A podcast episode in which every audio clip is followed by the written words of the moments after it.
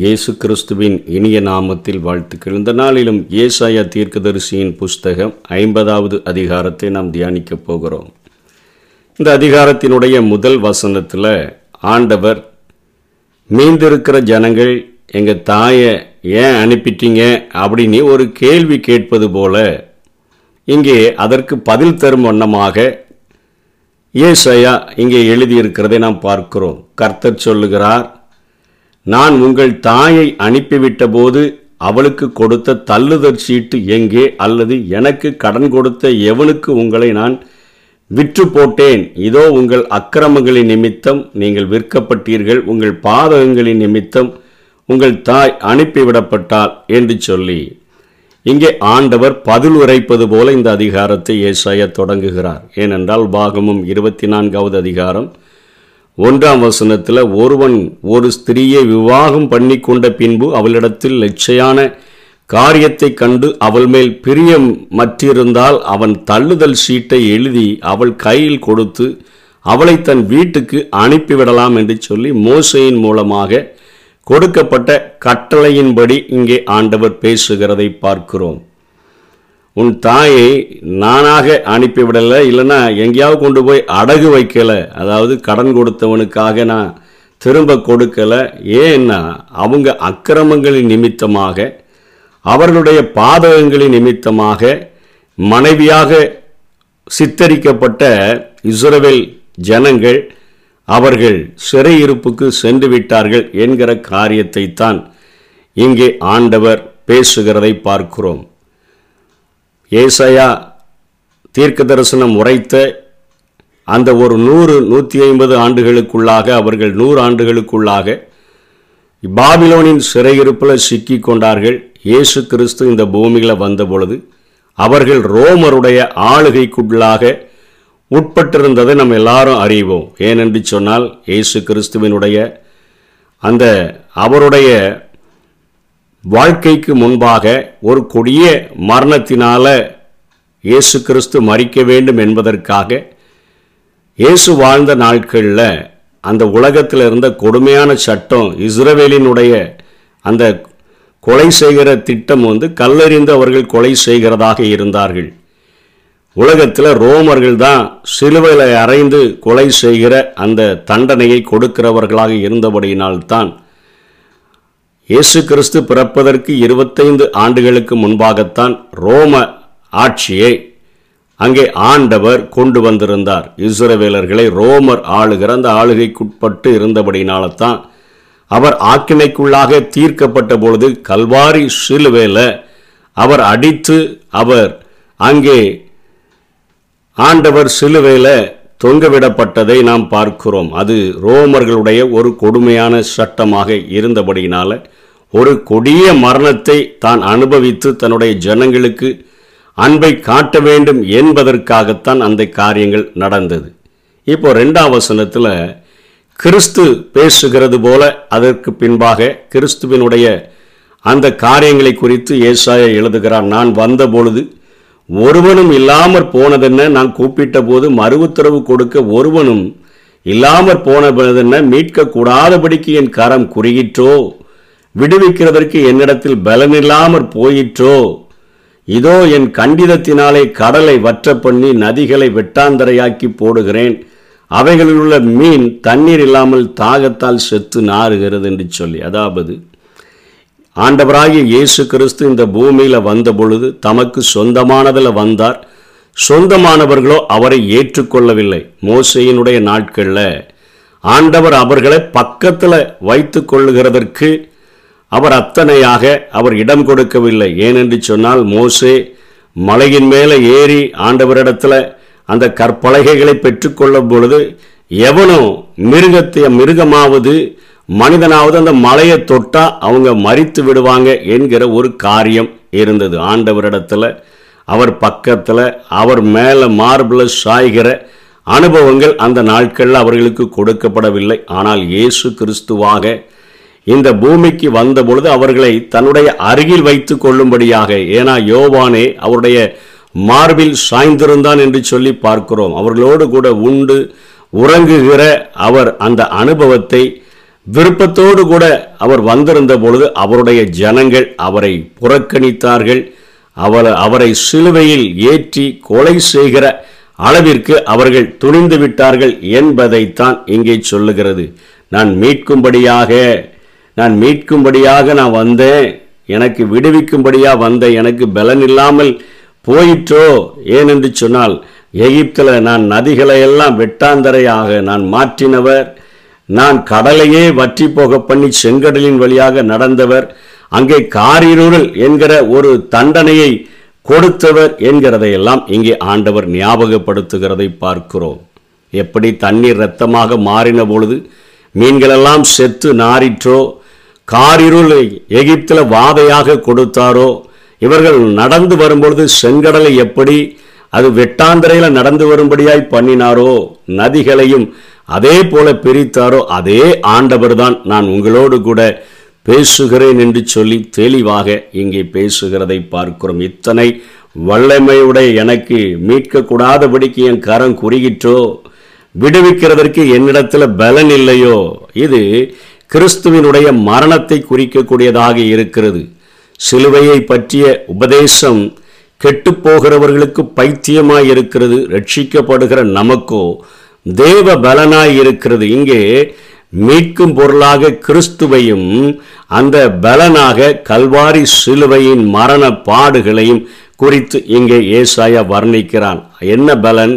இன்றைக்கு உலகத்தில் பார்க்கிற எல்லாருக்கும் சிலுவையினுடைய மரணத்தில் ஆண்டவர் தோல்வியடைந்து தொங்கிவிட்டாரோ என்று தோன்றக்கூடும் ஆனால் அந்த சிலுவையினுடைய பலிதான் அந்த சிலுவையினுடைய அந்த நமக்காக கொடுக்கப்பட்ட அந்த பலி அது இன்றைக்கும் முழு உலகத்துக்கும் அது போதுமானதாக அனைத்து உலக உலகங்களுக்கும் போதுமான ஒரு பலியாக அது இருக்கிறது இருந்த இருக்கின்ற வரை வரப்போகின்ற அனைவருக்குமே இப்பழியினுடைய வலிமையானது விளங்கி கொண்டே இருக்கக்கூடியதாக இருக்கிறது. அந்த வலிமை மிக்க அந்த கல்வாரி அந்த சிலுவையை இல்லைன்னா அந்த கொம்பை பற்றி கொண்டு விடுதலையை அடைய நம்ம மனம் வைத்தோம்னு சொன்னால் நம்ம நிச்சயமாக நன்மையை தெரிந்து கொள்கிறவர்களாக காணப்படுவோம். ரட்சிக்கப்படுகிற நமக்கோ அது தேவ பலனாக இருக்கிறது என்கிற காரியமானது இங்கே சொல்லப்படுகிறது. தொடர்ந்து பேசுகிறார். இழப்படைந்தவனுக்கு சமயத்துக்கேற்ற வார்த்தை சொல்ல நான் அறியும்படிக்கு கர்த்தராகி ஆண்டவர் எனக்கு கல்விமானின் நாவை தந்தருளினார். காலைதோறும் கற்றுக்கொள்ளுகிறவர்களைப் போல நான் கேட்கும்படி என் செவியை கவனிக்கச் செய்கிறார். ஆண்டவர் சிறு வயது முதல் கொண்டு ஏன்னா என் பனிரெண்டு வயதிலே அவருடைய ஞானத்துக்கு முன்பாக எதிர்த்து நிற்க முடியவில்லை. நாற்பது நாட்கள் உபவாசம் ரா முழுவதும் அதிக இருட்டோடே வனாந்தரமான இடம் இவைகளுக்கெல்லாம் சென்று பிதா செய்ய குமாரன் காண்கிறது எதுவோ அதையே அவர் இந்த பூமியிலே செய்கிறவராக காணப்பட்டார். தாமாக எதையும் செய்யவில்லை. எதை எதெல்லாம் இன்னைக்கு நான் செய்ய போகிறேன் என்னென்ன திட்டங்கள் எல்லாம் எல்லா அஜெண்டாவும் பிதாவினுடைய கரத்திலிருந்து வாங்கி இயேசு கிறிஸ்து இந்த பூமியிலே அவர் செய்கிறவராக காணப்பட்டார். எல்லா காரியங்களும் பிதா காண்பிக்கிறதை மாத்திரம் அவர் செய்தார். அண்ட் நம்முடைய வாழ்க்கையில் நம்ம கொஞ்சம் ஒரு எக்ஸாம்பிளுக்கு எடுத்துக்கொண்டோன்னு சொன்னால் இன்னைக்கு காணாவூர் கல்யாண வீட்டில் தண்ணீரை திராட்சை ரசமாக மாற்றணும் என்கிற கற்பிக்கப்ப என்கிற காரியம் கற்பிக்கப்பட்டால் சந்தோஷமாக இருக்கும். முப்பத்தெட்டு வருஷமாக ஒருவன் அந்த பெதஸ்தா மண்டபத்தண்டையில் படுத்து கிடக்கிறான். அவனை போய் சுகமாக்கணும்னா மிகுந்த சந்தோஷமாக இருக்கும். ஒரு வாலிபனை தூக்கி கொண்டு வருவார்கள் ஒரு தாய் அழுது கொண்டு வருவார். அவளை நிறுத்தி அந்த வீதியிலே அந்த பாடையை இறக்கி அந்த வாலிபனை எழுந்திருக்க செய் என்று சொன்னால் சந்தோஷமாக இருக்கும். செத்துப்போன லாசருவை நாலு நாள் கழித்தாயிலும் கல்லறைக்கு வெளியே நின்று கூப்பிட்டால் வந்து விடுவான் என்று செய்ய சொல்லுகிற ஊழியங்கள் மிக சந்தோஷமாக இருக்கும். ஆனால் இவருக்கு போதிக்கப்படுகிற காரியங்கள் இவைகளெல்லாம் போதிக்கப்பட்டது கூட சேர்த்து இன்னொரு காரியமும் போதிக்கப்படுகிறது. கர்த்தராகி ஆண்டவர் என் செவியை திறந்தார் நான் எதிர்க்கவும் இல்லை. நான் பின்வாங்கவும் இல்லை என்று அவருடைய பாடுகளை குறித்து கொஞ்சம் ஏசாய எழுதுகிறார். அடிக்கிறவனுக்கு என் முதுகையும் தாடை மயிரை பிடுங்குகிறவர்களுக்கு என் தாடைகளையும் ஒப்பு கொடுத்தேன் அவமானத்துக்கும் உமிழ் இருக்கும் என் முகத்தை மறைக்கவில்லை. அதற்கு கீழேயோ சொல்றார் என் முகத்தை நான் கற்பையரை போல ஆக்கின. நான் வெட்கப்படேன் வெட்கப்பட்டு போவதில்லை என்று இயேசு கிறிஸ்துவனுடைய கல்வாரி சிலுவையினுடைய அந்த மரண பாடுகளை குறித்து இங்கே தீர்க்கன் எழுதுகிறதை பார்க்கிறோம். என்ன கற்றுக் கொடுத்தார்? நான் பின்வாங்கவில்லைன்னு சொல்றாரு எதிர்க்கவும் இல்லை என்று சொன்னால் அடிக்கிறவனுக்கு த என் முதுகையும் தாடை மயிரை பிடுங்கிறவர்களுக்கு என் தாடை. இந்த முதுகில் அடிக்கப்படுகிறது யாருக்கு அடிக்கப்படும் அப்படின்னு சொன்னால் நீதிமொழிகள் பத்தாம் அதிகாரம் பதிமூன்றாம் வசனத்தில் புத்திமானுடைய உதடுகளில் விளங்குவது ஞானம். அவர் புத்திமானாதான் இந்த பூமியில் இயேசு கிறிஸ்து வாழ்ந்தார். மதிகேடனுடைய முதுகுக்கு ஏற்றது பிரம்பு என்று எழுதப்பட்டிருக்கிறது. கல்வாரி சிலுவைக்கு செல்வதற்கு முன்பாக மனுஷர்களுடைய கைகளில் ஒப்பு கொடுக்கப்படுகிறதற்கு முன்பாக ஸ்தோத்திர பாட்டை பாடி ஒளிவமலைக்கு சென்ற இயேசு கச்சமனை தோட்டத்தில் ஜெபிக்கும் பொழுது அவருக்கு முன்பாக ஒரு பாத்திரம் வைக்கப்படுகிறது. உலகத்தின் அத்தனை மக்களுடைய பாவங்களையும் அங்கே பார்க்கிறவராக அத்தனை பாவங்களும் தன்மேல சுமத்தப்பட போகிறது என்கிறதை அறிந்தவராக அவருக்கு இப்படிப்பட்ட காரியங்கள் நேரும் என்கிறதையும் கற்றுக் கொடுத்ததுனால தான் சீஷர்களிடத்திலையும் அவர் அதை ஷேர் பண்ணுகிறார். மனுஷகுமாரன் மனுஷர்களுடைய கைகளில் ஒப்பு கொடுக்கப்படுவார் அவர் ஆக்கினைக்குள்ளாக தீர்க்கப்படுவார் மூன்றாம் நாளிலே உயிர் தெழுவார் என்கிற காரியங்கள் எல்லாம் சொல்லப்படுகிறது. இங்கே புத்திமானாய் வாழ்ந்த தனக்கு மூடனுக்கு விழுகிற அடியை போல முதுகில் அடிவிலை போகுது. அதுவும் சாட்டையினால் ஈய குண்டுகள் பொருத்தப்பட்ட அந்த சாட்டையினால் விழப்போகிற அடியை ஒரு மூடனுக்குரிய தண்டனையை நான் ஏற்க வேண்டியதிருக்கிறதே என்கிற ஒரு நிலைமை. உலகத்தினுடைய அத்தனை பாவங்களையும் என் மேல சுமத்தி என்னை மூடனாக இந்த உலகம் தீர்க்க போகிறதே. அதனால தான் சொல்லுகிறார் இந்த பாத்திரம் என்னை விட்டு நீங்க கூடுமானால் நீங்கும்படி செய்யும். என்னுடைய சித்த விருப்பத்தின்படி அல்ல உம்முடைய சித்தத்தின்படி ஆக கடவுள் உலகத்தினுடைய அத்தனை பாவங்களையும் சுமந்து நான் அந்த செய்யாத எல்லாவற்றுக்காகவும் நான் பாவியாக நிறுத்தப்படுகிறேனே என்கிற பொழுது கொஞ்சம் நடு நடுங்குகிறவராக இயேசு கிறிஸ்து ஜெபிக்கிறதை பார்க்கிறோம். அதே போல அந்த நீதிமொழிகள் பத்தொன்பதாம் அதிகாரம் இருபத்தி ஒன்பதாம் வசனத்திலும் பரியாசக்காரனுக்கு தண்டனையும் மூடனுடைய முதுகுக்கு அடிகளும் ஆயத்தமாயிருக்கிறது என்று சொல்லப்படுகிறது. இங்கே தனக்கு முதுகில் அடி விழும்போது அது மூடனாக இந்த உலகம் என்னை தீர்க்கிறதே என்கிற ஒரு காரியத்தில் இங்கே ஆண்டவர் துடிதுடித்து ஜெபிக்கிறத அவருடைய இரத்தத்தினுடைய அந்த வேர்வையினுடைய பெருந்துளிகள் இரத்தமாக தரையில் விழுகிறதை பார்க்கிறோம். தேவதூதன் அவரை பலப்படுத்துகிறான். அதைத்தான் ஏழாம் வசனத்தில் பார்க்கிறோம். கர்த்தராகி ஆண்டவர் எனக்கு துணை செய்கிறார். ஆகையால் நான் வெட்கப்படே நான் வெட்கப்பட்டு போவதில்லை என்று அறிந்திருக்கிறேன். தனக்கு முன்பாக வைக்கப்பட்ட சந்தோஷத்தின் பொருட்டு இந்த அவமானத்தை எண்ணாமல் அவர் அந்த சிலுவையை சுமந்து அந்த சிலுவையின் மரணப சிலுவையின் அந்த மரண பரியந்தமும் கீழ்ப்படிந்தவராகி தம்மை தாழ்த்தினதை பார்க்கிறோம். இந்த செய்தியினுடைய தலைப்பு என்று சொல்லி கேட்டால் கீழ்ப்படியாத ஒரு தேசமும் முற்றிலும் கீழ்ப்படிந்த ஒரு தாசனும் என்கிற தலைப்பின் கீழே நாம் இதை தியானிக்கலாம். முழுமையாக கீழ்ப்படியாமல் போய்விட்ட அந்த தேசம் ஆனால் சிலுவை பரியந்தமும் அதாவது அந்த சிலுவையின் மரண பரியந்தமும் தன்னை கீழ்ப்படிந்தவராகி தாழ்த்தின ஒருவர் எதிர்க்கல பின்வாங்கல தனக்கு கொடுக்கப்பட்ட தண்டனையை அவர் அப்படியே ஏற்றுக்கொண்டார் என்று சொல்லி பார்க்கிறோம். அதைத்தான் திரும்ப தொடர்ந்தவர் பேசுகிறார். கர்த்தராகிய ஆண்டவர் எனக்கு துணை செய்கிறார். நான் வெட்கப்படேன் வெட்கப்பட்டு போவதில்லை. என்னை நீதிமானாக்குகிறவர் சமீபமாய் இருக்கிறார் கொஞ்ச நேரம் எனக்கு அவமானம் இருக்க போது அதுக்கப்புறம் நான் நீதிமானாக மாற்றுகிற என் பிதாவினுடைய முகத்தை காண்பேன். என்னோட வழக்காடுகிறவன் யார் என்று ஆண்டவர் பேசுகிறார். எனக்கு அவர் துணை செய்கிறார். என்னை ஆக்கினைக்குள்ளாக தீர்க்கிறவன் யார்? என்னை நானே தான் ஒப்பு கொடுக்கிறேன். நீங்கள் ஒருவரும் பிலாத்துவே நீ ஒன்றும் எனக்கு மரண தண்டனை கொடுக்க முடியாது. என்னிடத்துல எங்கள் பிதா உனக்கு அவர் அனுமதி அதாவது ஒரு அதிகாரம் கொடுக்கலன்னா இந்த பூமியில் என் மேலே ஒரு மனுஷனுக்கும் ஒரு அதிகாரமும் இராது என்று சொல்லுகிறார்.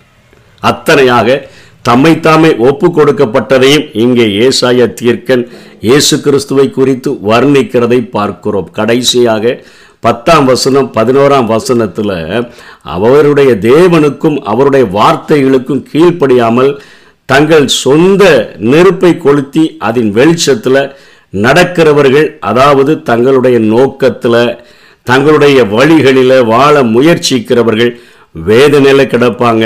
மனுஷன் அவனுடைய எல்லா அவனுக்கு செம்மையாய் தோன்றுகிற அநேக வழிகள் உண்டு. ஆனால் முடிவோ அவைகள் மரண வழிகள். இங்கே நீங்கள் உங்கள் சொந்த காரியத்தை நம்பி நியாயப்பிரமாணத்தின்படி அதை செய்கிறேன் இதை செய்கிறேன்னு சொல்கிறீங்க உங்கள் பக்கத்தில் உங்களை மீட்கும்படியாக கல்வாரி சிலுவையில் விலையேறப்பட்ட என்னுடைய இரத்தத்தை சிந்தும்படியாய் வந்து உங்களை அருகில வைத்துக்கொள்ள விரும்புகிறேன். ஆனால் என்ன? சொந்தமானதில் வந்த என்ன? நீங்கள் ஏற்றுக்கொள்ளலை என்று சொல்லி அங்கலாய்க்கிற ஒரு காரியத்தை பார்க்குறோம். பத்தாம் வசனத்தில் நீங்கள் இந்த உலகம் பாவம் செய்ததுனால எல்லாரும் தனக்கு வெளிச்சம் இல்லாததுனால இருட்டில் நடக்கிறாங்க. அவங்க கர்த்தருடைய நாமத்தை நம்பி இயேசு என்கிற நாமத்தை த நம்பி தேவனை சார்ந்து கொள்ள கடவன் என்று சொல்லி ஒரு கட்டளையையும் இங்கே தீர்க்கன் கொடுக்கிறதை பார்க்கிறோம். அப்போஸ்தலர் நாலாம் அதிகாரம் பன்னிரெண்டாம் வசனத்தில் அவராலே அன்றி வேறொருவராலும் ரட்சிப்பு இல்லை. நாம் ரட்சிக்கப்படும்படிக்கு வானத்தின் கீழெங்கும் மனுஷர்களுக்குள்ளே அவருடைய நாமமே அல்லாமல் வேறொரு நாமம் கட்டளையிடப்படவும் இல்லை என்று சொல்லி இங்கே நாம் வேதத்தில் பார்க்கிறோம். அவரால் அன்றி இந்த உலகத்தில் வேறு ஒருவராலும் ரட்சிப்பு இல்லை. உலகத்தில் உள்ள எல்லா மக்களுக்கும் இருக்கின்ற இருக்க போ இருக்கின்ற வருகின்ற பிறக்கின்ற எல்லா மக்களுக்கும் போதுமான பலியாக அந்த கல்வாரி சிலுவையினுடைய பலி அவருடைய இரத்தம் இயேசு கிறிஸ்துவின் இரத்தம் சகல பாவங்களையும் கழுவி நம்மை சுத்திகரித்து தேவனுடைய அருகில் கொண்டு சேர்க்கக்கூடியதாக இருக்கிறது.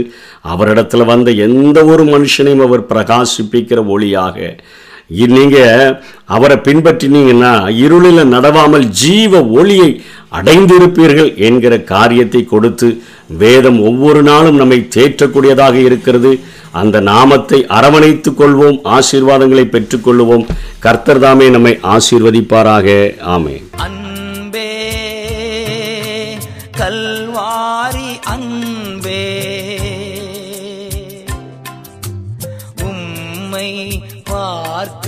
பார்க்கையிலே என் உள்ளம் உடையுதப்பா.